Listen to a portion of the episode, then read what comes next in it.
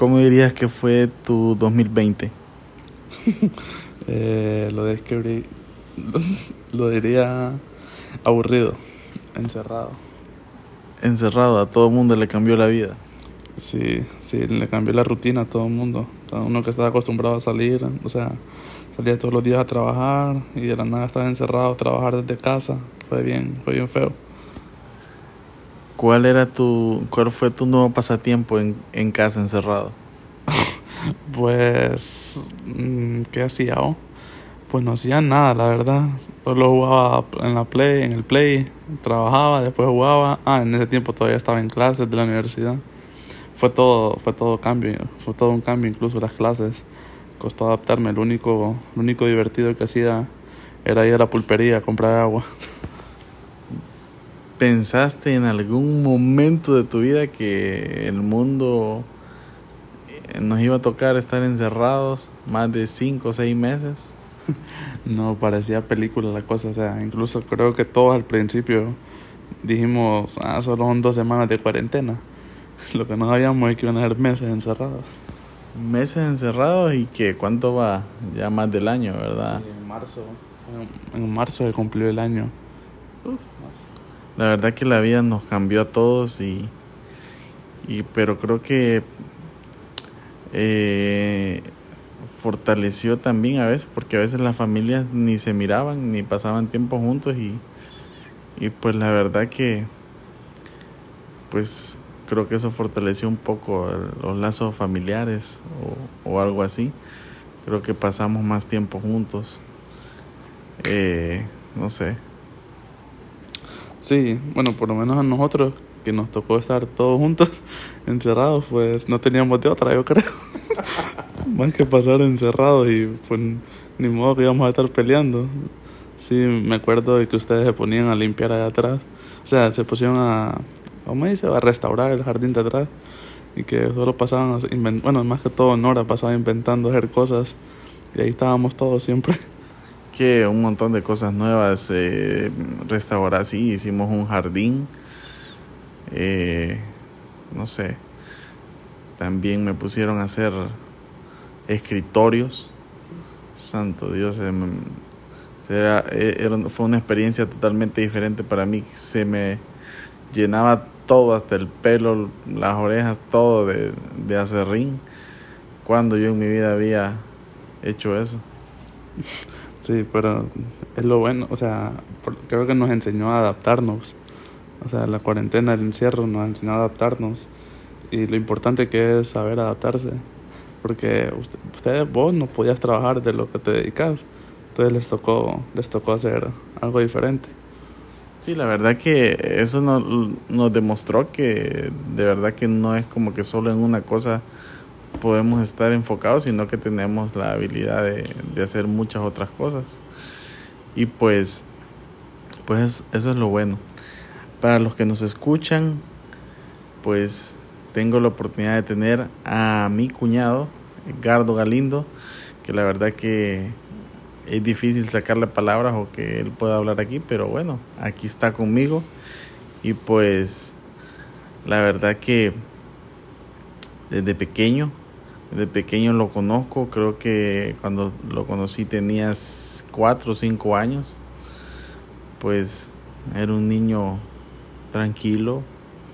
Eh, me acuerdo que cuando, cuando yo iba a visitar a Nora, eh, me acuerdo ver una casa de campaña abajo de un palo de, de yuyugas y que supuestamente él iba a pasar ahí la noche. Pero, ¿cómo fue eso? A, la mitad de la noche. Eh, eso fue cuando ya estábamos acá.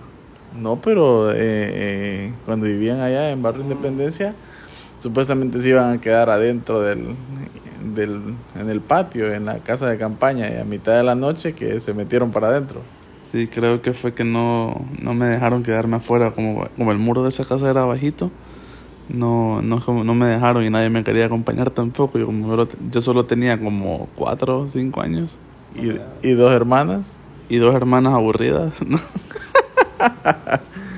la verdad que, la verdad que sí, yo fuimos creciendo eh, ambos, pues yo, yo vi crecer a Ricardo, a mi cuñada también. Eh, para los que no saben, yo con mi ahora esposa estuvimos que más de 10 años siendo novios y pues pues yo crecí junto a ellos, que junto a mi esposa y junto a los hermanos. Y pues la verdad que pues a cada uno de ellos pues yo le fui eh, agarrando un cariño.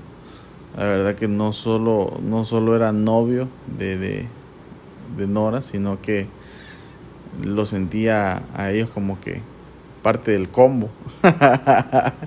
y, y, creo que ellos no me sentían parte del combo porque de repente a veces si salíamos a comer o ellos iban de viaje, ahí estaba el, el metido del lente loco y, y de repente ellos decían, y también viene Saúl.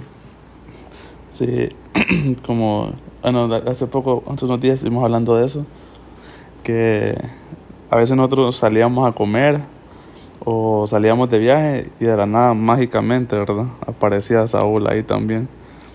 Pero es de, es de admirarle el valor que tenía de irse a meter con nosotros a los viajes porque no es como que mi papá lo apreciaba mucho a Saúl cuando era novio de mi hermana. Pero él incluso así, ahí se iba a meter y ahí viajaba con nosotros. Y la verdad que, la, la verdad que en ese tiempo eh, bueno, yo creo que vos ni te fijabas que, que, que, tu papá de repente no, no me quería mucho ahí, pero ahora pues él ya creció, ya, ya es todo un, muchacho y, y, ahora le está tocando. Lo que me tocaba a mí ahora te está tocando a vos. Eh, sí, algo así, algo así. estoy conociendo a alguien y, y sí, lo, los papás son un poco complicados. Entonces, y ahora me toca a mí es muy, es muy diferente, es muy diferente porque eh, de repente uno no es que sea una mala persona, pero uno como padre siempre va a querer proteger a sus hijos. Y, la verdad que como, como no, no conocen a esa persona que quiere, eh, quiere una relación con, con su hija o con su hijo, pues primero se ponen a la defensiva. Sí, eh, la verdad que yo entiendo lo, que los papás de, la, de las, más que todo de las muchachas se pongan así, porque más, más, más que todo hoy en día, ¿verdad? Todo lo que pasa, todas las noticias que se ven, yo si fuera papá también creo que sería igual de cuidadoso con mis hijas, porque hay mucho loco y peor con alguien que uno no conoce. Vos, me imagino que vos, vos creciste viendo la novela las novelas eh, Saúl y Nora. Recuerdo que un día eh, eh, Nora, pues terminamos con Nora y Edgardo estaba jugando fútbol con sus amigos y de repente yo salí y, y le dije, Edgardo, vení. Y Edgardo, ¿qué, ¿cuántos años tenías? en ese tiempo yo tenía unos 11, 12 tal vez. Y entonces yo le dije, Edgardo, vení. Y Edgardo, pues todo sudado de jugar pelota, vino y, le dije, Edgardo, así como él dice que soy dramático, pero Edgardo, me voy, me voy. Terminé con tu hermana y no te voy a volver a ver. Eh, entonces viene Edgardo, eh, ah, ok, sí, sí, está bien, está bien. Eh, y yo como que, dame un abrazo, que es nuestra despedida. Y así como que Ricardo como que, ah, ok, sí, sí, me abrazaba, me abrazó así como medio, ok, sí, andate, estoy jugando pelota. Es que así, para empezar, yo nunca he sido así muy, muy sentimental, ¿verdad? Y, y ya lo dijo Elba, que es un poco, un poco dramático a veces. Pero sí, yo me acuerdo que ese día yo estaba jugando pelota, incluso teníamos visita en la casa, creo, un amigo mío andaba ahí en mi casa y Saúl sí me llamó para despedirme, que no sé qué. Y yo lo estaba enfocado en irme a, la, a jugar pelota otra vez. Y yo le dije, dale, dale, está bien, porque yo sabía que iba a volver a aparecer. Y pues, y pues bueno, sí, pasaron unos años y de repente ahí aparecí de nuevo. Y, pero cuéntanos, ¿cuál, cuál ha sido tu, tu experiencia en experiencia laboral? Ah, ah, sí. Bueno, yo me gradué y como un mes después de graduarme empecé a trabajar en un call center. Tenía 17 años ahí.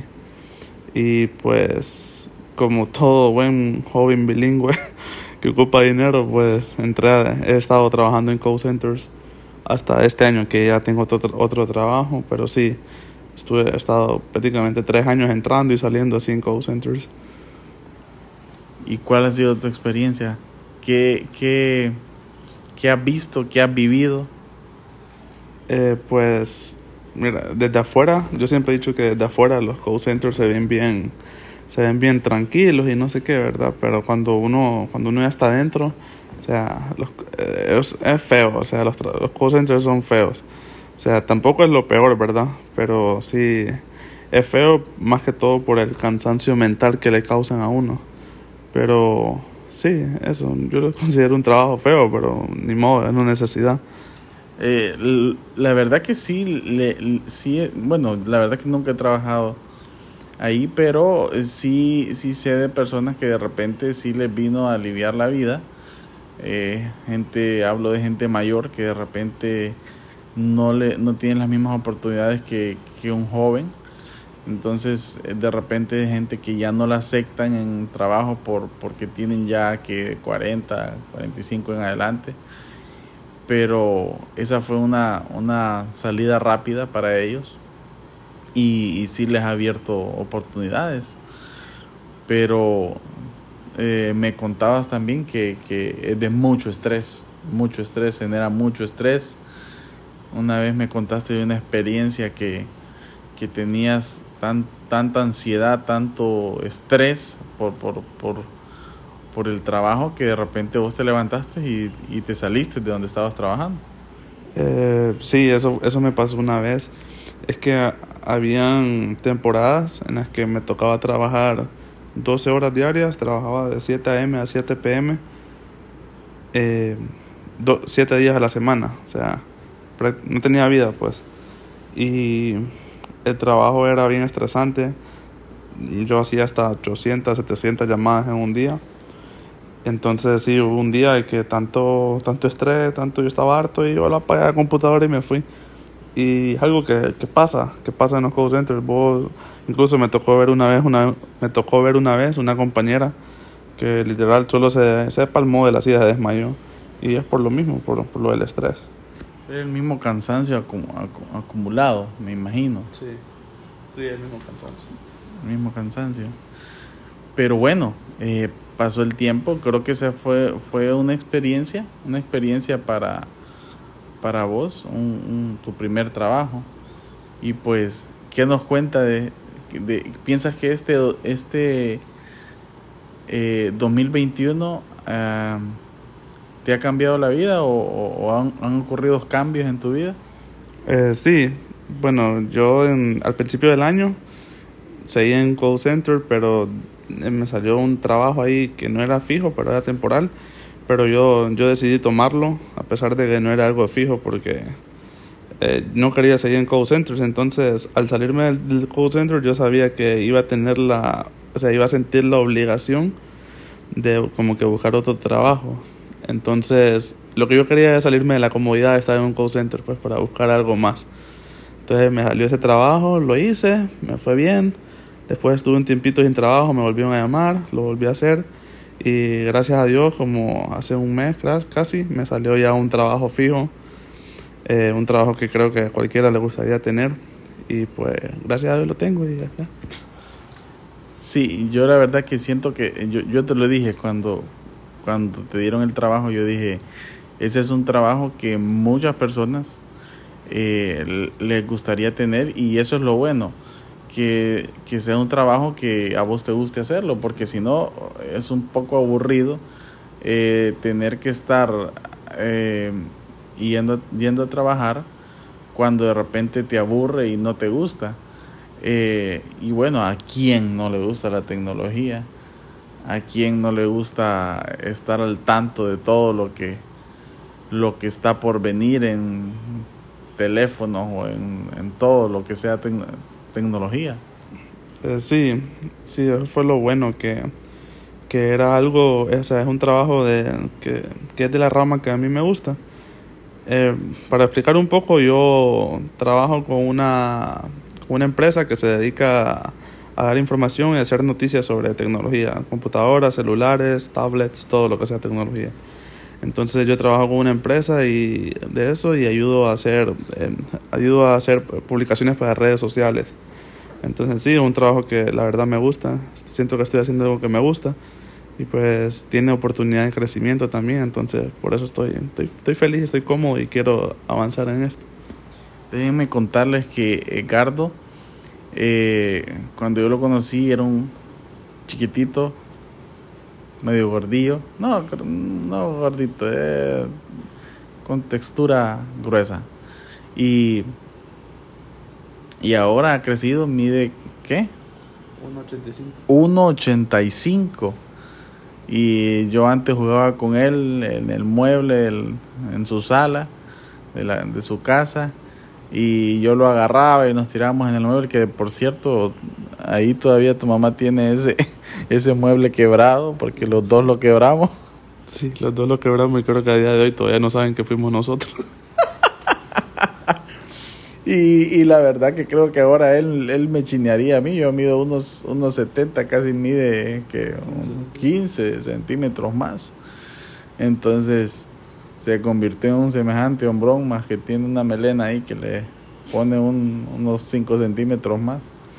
Entonces, pero, pero la verdad que, que sí, en, entre momentos buenos y malos y, y, todo, pues creo que pues los hemos adaptado a ser una, una familia. Y, y, la verdad que me agrada haber, haberlo, ver, haber estado ahí en, en varias etapas de, de su vida. Ya, ya hoy pues semejante hombrón así como semejante hombrón también eh, yo le agradezco mucho que nos apoyó bastante pues en el cuidado de su primer sobrino ya Saulito tiene cinco, cinco años y, y, de esos cinco años yo podría decir que la mayoría él ha estado ahí para, para su sobrino y creo que pues que han hecho un, un, un lazo fuerte entre ustedes. Sí, yo a Saulito lo, lo cuidé desde pequeño, cuando, desde pequeño, desde meses, cuando ustedes iban a trabajar, que a mí yo me quedaba con él, me acuerdo, en las mañanas, creo que prácticamente todos los días. Y sí, yo, yo soy el menor de, de tres hermanos, y mis dos, o sea, las dos son mis dos hermanas mayores, y las dos son bastante mayores, entonces yo a Saulito lo considero como prácticamente un hermanito, o sea, para mí fue como vivir esa experiencia de tener un hermanito. Básicamente cambiaste pañales y todo. Sí, yo le cambiaba pañales y le hacía pepe y toda onda. Y pues hace, hace que, que ya unos tres años tuvimos la, la alegría pues de en la familia incorporar a, a Emma, que pues es la, la reina de nuestra familia, la, la niña. Y pues que es de, de, mi cuñada Gisela, pues estamos, como quien dice, enamorados de, de sus locuras, de, su carácter, de su forma de ser. Y, y, pues también ha sido una experiencia, ¿verdad? Para, para, para todos. Ya tuvimos la experiencia de tener un niño y ahora una niña. Sí, eh, Emita es la consentida. ¿Cómo no va a ser la consentida si es, es niña y es la menor? es la consentida de todos y sí, Emma es bien chistosa. Son, son bien diferentes con Saulito, o sea, sus formas de ser, pero los dos son bien, son bien chistosos y, y lo divertido es que se llevan bien. Sí, e, eso es lo bueno, que eh, en la pandemia aún que estuvieron encerrados, que digamos Saúl no, no podía estar eh, recibiendo sus clases y, y, pues yo creo que se, se complementaron más, se conocieron más y ahora pues son más unidos como primos, más que viven cerca. Entonces eso, eso es lo bonito, que, que ellos van a crecer viéndose el uno al otro o cuidándose el uno al otro. Sí, la verdad que es bien una fortuna, o sea, una fortuna para ellos crecer juntos, porque qué divertido tener como que un primo de tu, de tu misma edad y con quien jugar. Sí, porque la, la aquí no, no hay como que niños y, en medio de pandemia no es como que puedes visitar otros niños, sino que ellos tienen que como que complementarse entre ellos. Y pues, y pues la verdad que bueno, qué bueno que Dios nos ha regalado pues a estas dos criaturas para criarlos, cuidarlos. Y pues para mí es un gusto haber tenido esta plática con, con Edgardo Galindo, que para los que no saben, él cuesta que, que hable, pero, pero aquí, pero aquí está y pues se le agradece. Eh, yo en algún tiempo de, de, de nuestra, del tiempo de conocernos, yo algún tiempo pensé que, que yo no, no, no te agradaba. No sé por qué piensa eso, pero no es que me agradaba.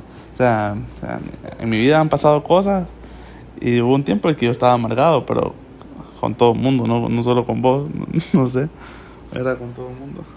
Ah, bueno, ah, bueno, entonces qué bueno que lo qué bueno que lo aclare y queda grabado, ¿verdad? Pero no, sé, no, sé por qué no sé por qué piensa eso. Pero sí, la verdad que la verdad que pues eh, aquí estamos y, y, me agrada pues tenerlo. Yo siempre se lo he dicho a él que de repente yo con él me siento hasta más valiente porque siento que hay dos hombres en la familia. Sí, no, o sea, nos toca, porque somos los únicos dos, ni modo. a veces nos ha tocado amarrarnos, como quien dice, los blanquillos, pero, pero aquí estamos. Y pues ha sido un gusto poderte sacar palabras. No hay tan callado, o sea, sí soy callado, pero es que yo soy bien pasivo, yo soy bien, bien relajado, no es que sea La verdad que me gustaría, me gustaría verte en tu estado natural, con tus amigos. Sí, soy, soy más, más suelto con mis amigos, creo. Bueno, pues esta ha sido una plática con Edgardo Galindo.